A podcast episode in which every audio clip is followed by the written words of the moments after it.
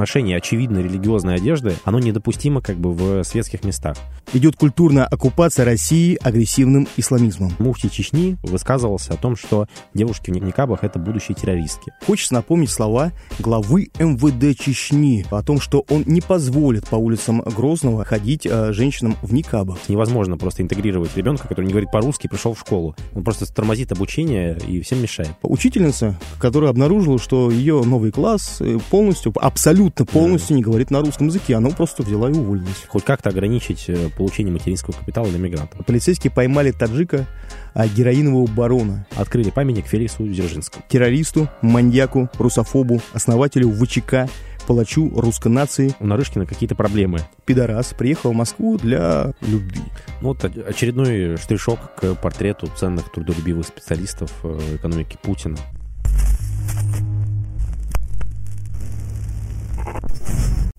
Здравствуйте. Это проект «Зерно». Здесь отделяют зерна от плевел и сеют здравый смысл. Меня зовут Петр Тихонов, Андрей Колосов. и сегодня у нас «Зерновости». Мы будем говорить о событиях последних недель, которые нас зацепили.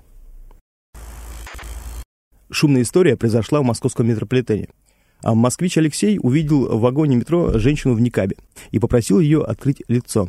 Поскольку он посчитал, что это угроза для его безопасности и остальных пассажиров метро, что там может скрываться террористка, и процитирую Алексея. «Идет культурная оккупация России агрессивным исламизмом». Он обвинил их в культурной оккупации, а также создании террористической угрозы.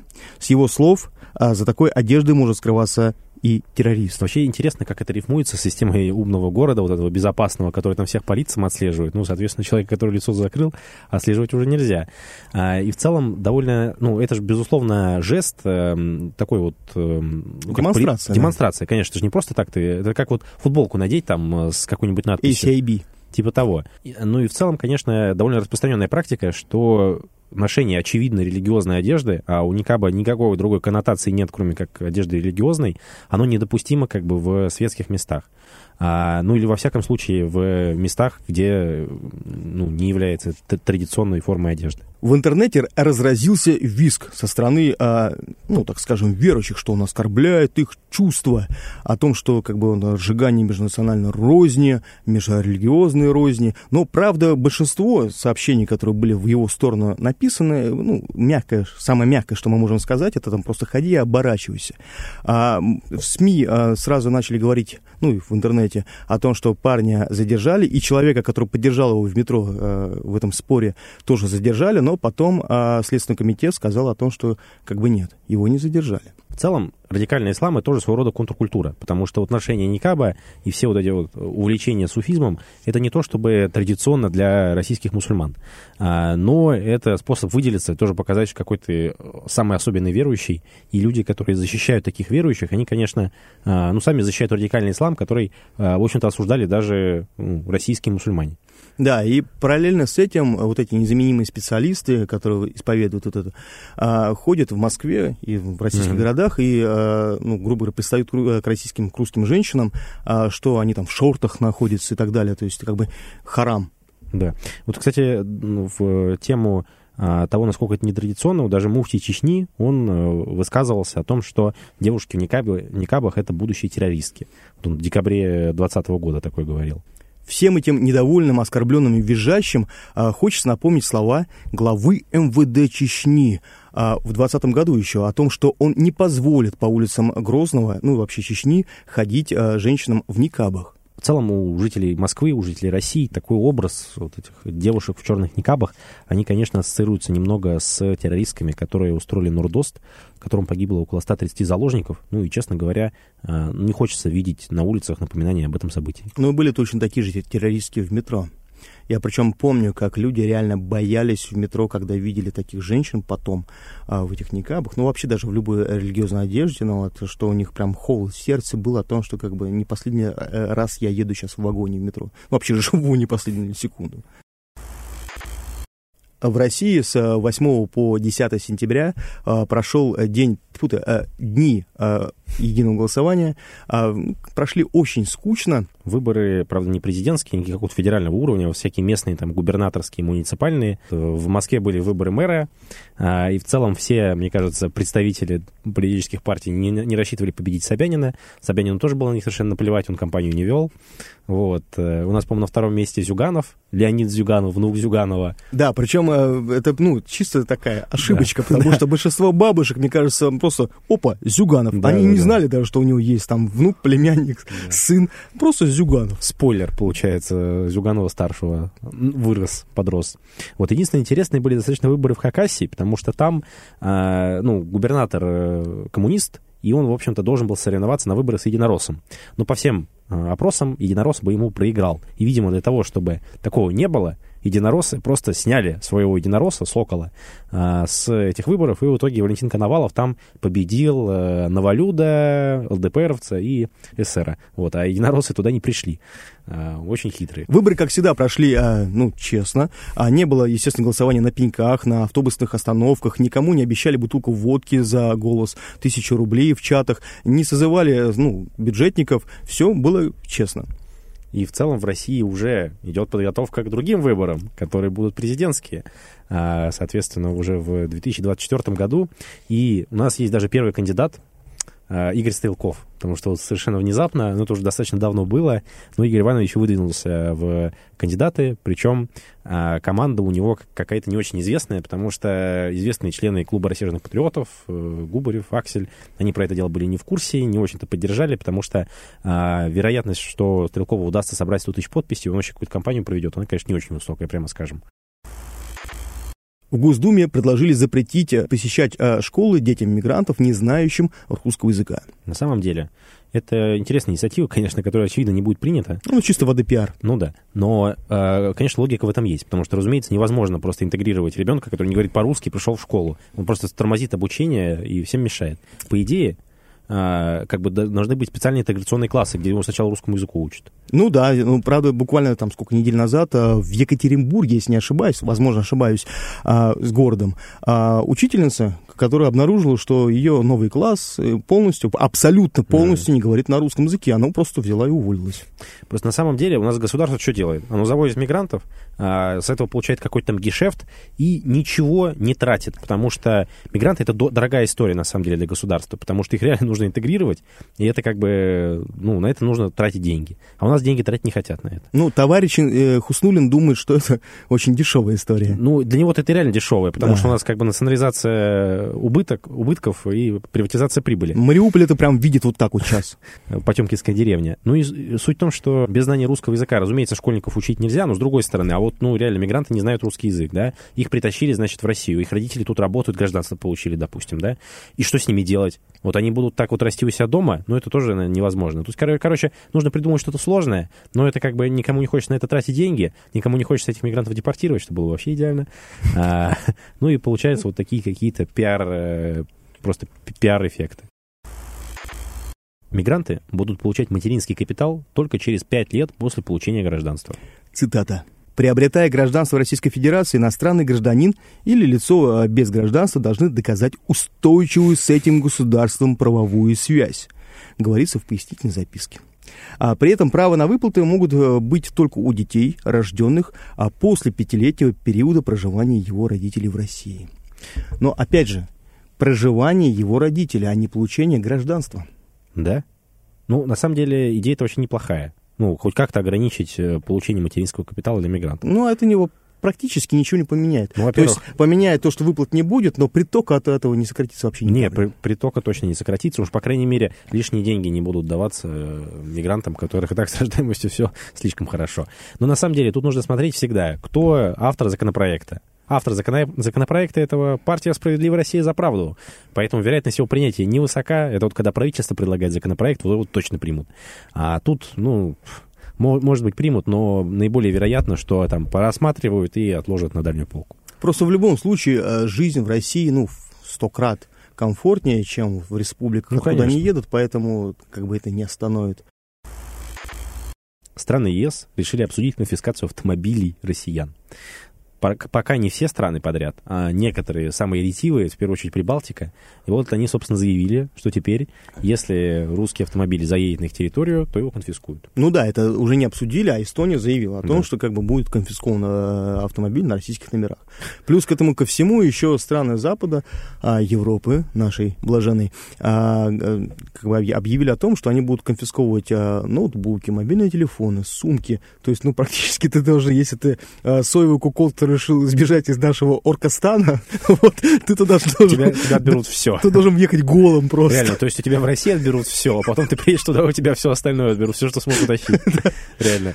Я не понимаю вообще, в чем смысл этих действий, но выглядит это реально как бандитизм. То есть сидят там такие, короче, это стационарные бандиты, эстонские, латвийские, такие, о, едет тачка, о, забираем. Ну, с тем условием, что в Эстонии, если не ошибаюсь, там полтора миллиона человек, а пять, пять миллионов человек. А дело в том, что раньше у нас постоянно был как бы вой про железный занавес, не дай бог, с нашей страны начнется вот это железный занавес с Европы. Так вот, сама Европа сейчас просто его э, сделала. Ну, надо сказать, что пока не все страны. Во всяком случае, Финляндия отказывается заниматься вот этой всей ерундой. Вот. Но, конечно, звоночек не очень приятный, прямо скажем. Подмосковье задержаны подполковник полиции Николай Сидоренко и его подельники. Все они подозреваются в фиктивной постановке на учет 6,5 тысяч мигрантов. Да, вместе с Сидоренко и двумя его подельниками из органов э, был задержан некий персонаж Анар Гасанов, это владелец а, хостелов, в которые они регистрировали этих а, мигрантов для получения а, разрешения на работу. Mm-hmm. Вопрос возникает, вот эти шесть с половиной тысяч персонажей, которые получили разрешение на работу через вот эту схему коррупционную, они будут привлечены к уголовному делу, ну, любому делу даже. Пускай... Их хотя просто депортируют вообще? Их как бы будут искать? Так нет, да здесь даже не депортируют, здесь вопрос то, что они через коррупционную схему получили разрешение на работу. То есть как mm-hmm. минимум они должны быть привлечены а, без разницы, к какому делу, к любому они должны быть привлечены, поскольку это коррупция. В Москве на территории штаб-квартиры службы внешней разведки в Ясенево открыли памятник Феликсу Дзержинскому. Тут хочется процитировать нашего соратника Саву Федосеева. В Москве открыли новый памятник террористу, маньяку, русофобу, основателю ВЧК, палачу русской нации, ублюдку, строителей лагерей. Преемственность РФ от раннего СССР это страшная ошибка. Вообще у Нарышкина какие-то проблемы. Он э, называет его рыцарем революции, хотя мы помним, что Владимир Владимирович называл э, Ленина э, строителем украинской нации и в целом говорил, что были совершены очень серьезные ошибки. И вот Дзержинский, он вполне себе был в русле этих ошибок. Но тут уже, получается, он молодец. 30 человек на севере Москвы отравились шурмой. В Курске от отравления шурмы в больнице обратилось 14 человек. Одна девушка погибла. Во Владимире 56 отравившихся. В Магнитогорске отравились 25 человек.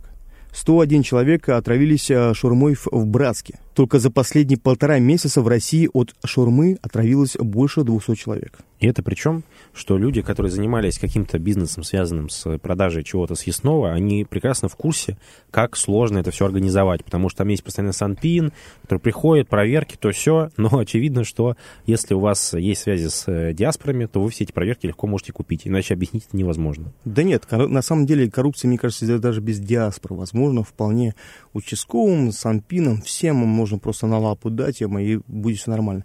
Самое главное, что э, за сколько там, полтора месяца 200 человек, это те, кто обратились в больницы. А сколько людей не обращаются в больницы, это можно умножать на 10-20 раз. Ну, сколько просто людей проблевались в туалете, знаешь, типа, слава богу, пронесло, и, ну и все, нормально. То есть, по сути, это тысячи человек. Тысячи человек только за последний месяц. Причем ну, наверняка э, тут придут разбираться, и придут разбираться к людям, которые эту шурму изготавливают, ну, к, к работникам, короче говоря. А реально, с моей точки зрения, начинать нужно с владельцев, и владельцы должны нести максимально э, жесткое наказание, потому что вот эти все проверяющие органы, это не рабочая тема. Их все равно купят, их все равно обойдут. Нужно, чтобы владелец, он четко понимал, что если с ним что-то будет не так, с э, едой, которую он продает, то он, ну, прям хорошо сядет. К примеру, владелец шаурмечной в Курске, где умерла девушка, 50-летний а, гражданин Российской Федерации, получивший гражданство по программе соотечественников, естественно, из Таджикистана, а, Мусуршох а, Фаезов, в суде заявил, что девушка умерла не от шурмы, а от какой-то другой болезни, видимо, от толерантности. Короче, гастрономический джихад только в самом разгаре. парламенте предложили запретить ношение никаба и пранжи в общественных местах. Но есть один нюанс парламент это киргизский.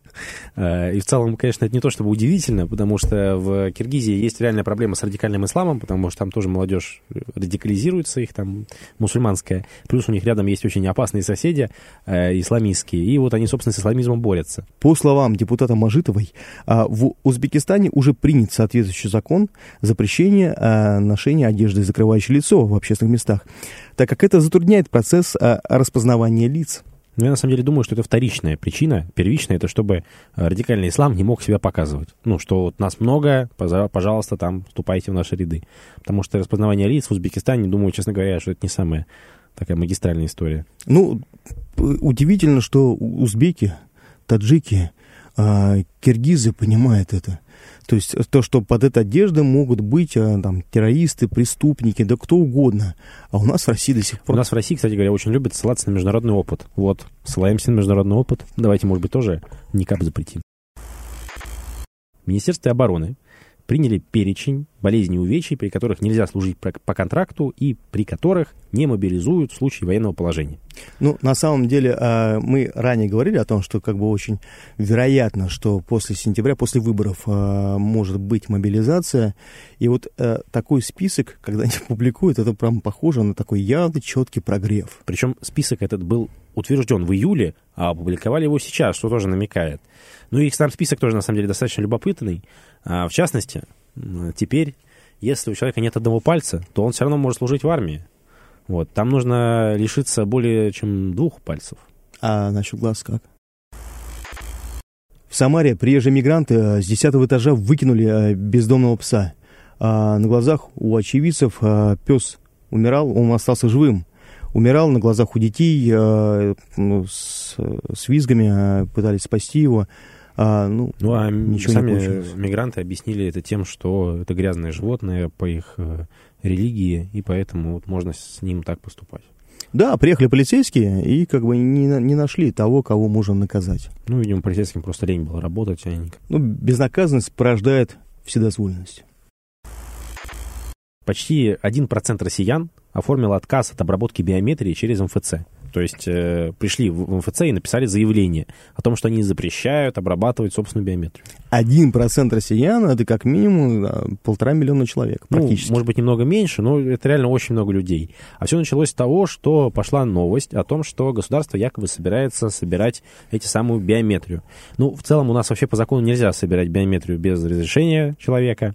И там идея была такая, что государство сейчас отберет э, биометрию всех банков, которые раньше ее собирали, и вот будет такой единый единый, единое место, где это все будет храниться, ну и, вероятно, оттуда будет утекать.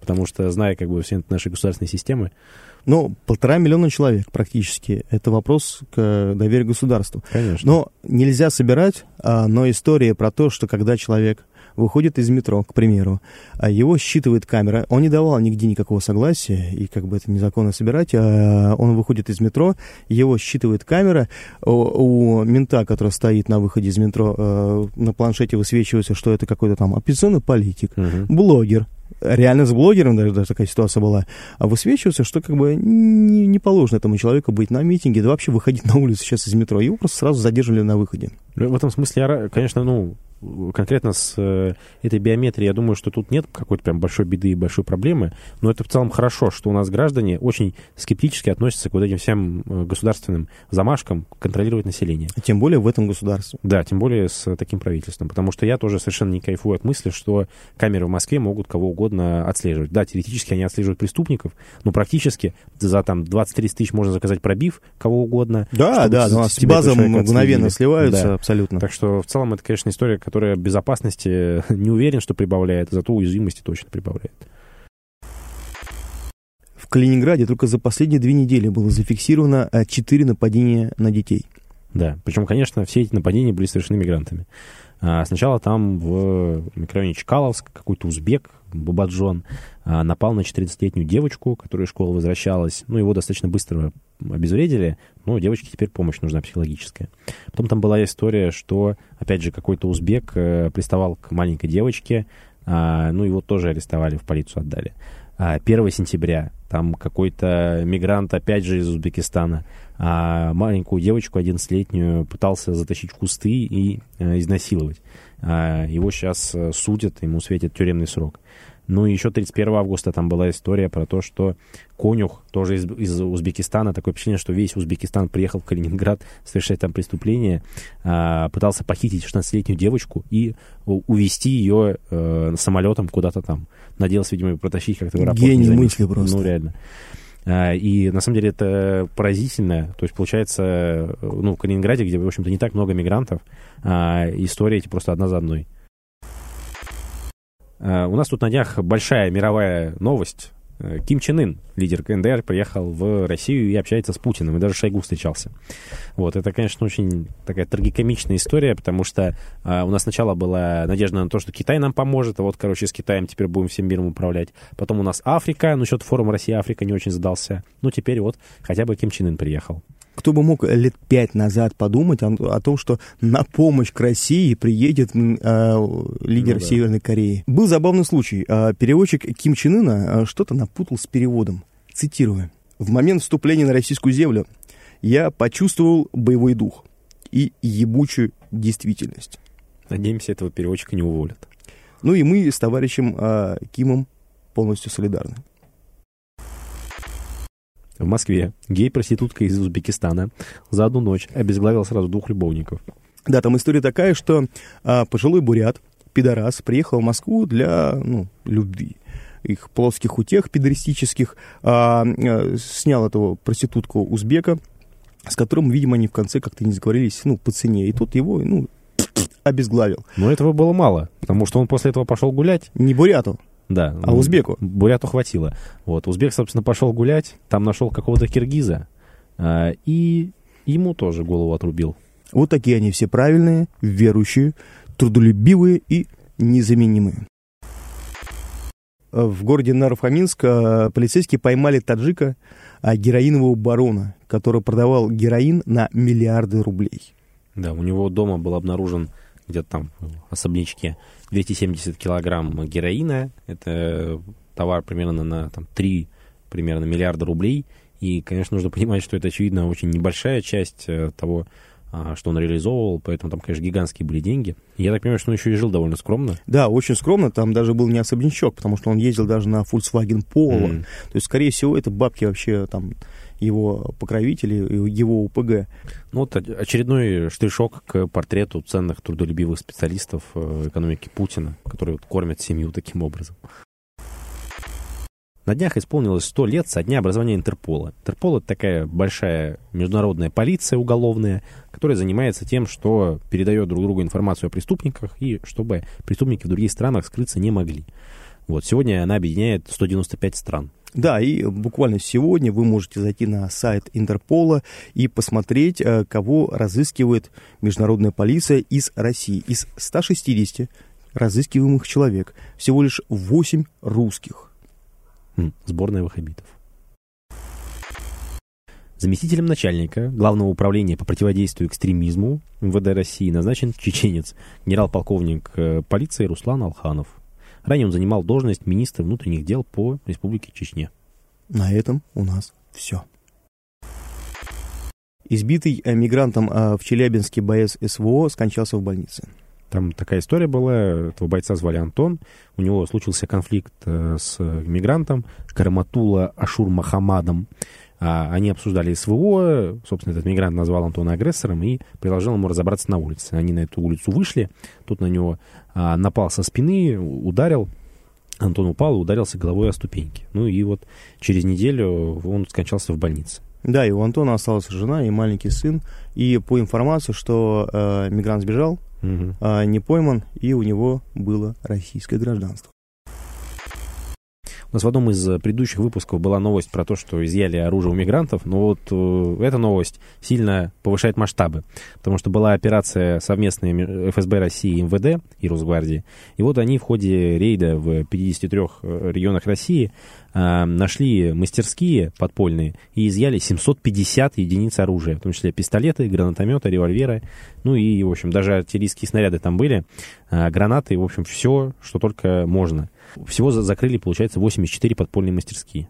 Ну, видимо, этнические ОПГ готовили какую-то свою спецоперацию. Ну, точно не к свадьбе готовились. А в конце выпуска хотелось бы вам процессировать слова Владимира Владимировича Путина, сказанные на днях. Очень важно, чтобы не было раздражителя какого-то со стороны этого миграционного притока. А это самое главное. Прежде всего, конечно, должны думать об интересах граждан Российской Федерации. Все под контролем, дорогие россияне. Ну или на каком языке это нужно сказать, чтобы нас поняли миллионы тех новоиспеченных россиян, которые получили гражданство ну, за последние лет 10. Друзья, подошел к концу наш очередной выпуск «Зерновостей». Мы поделились своим мнением о том, что нам было интересно за последнее время.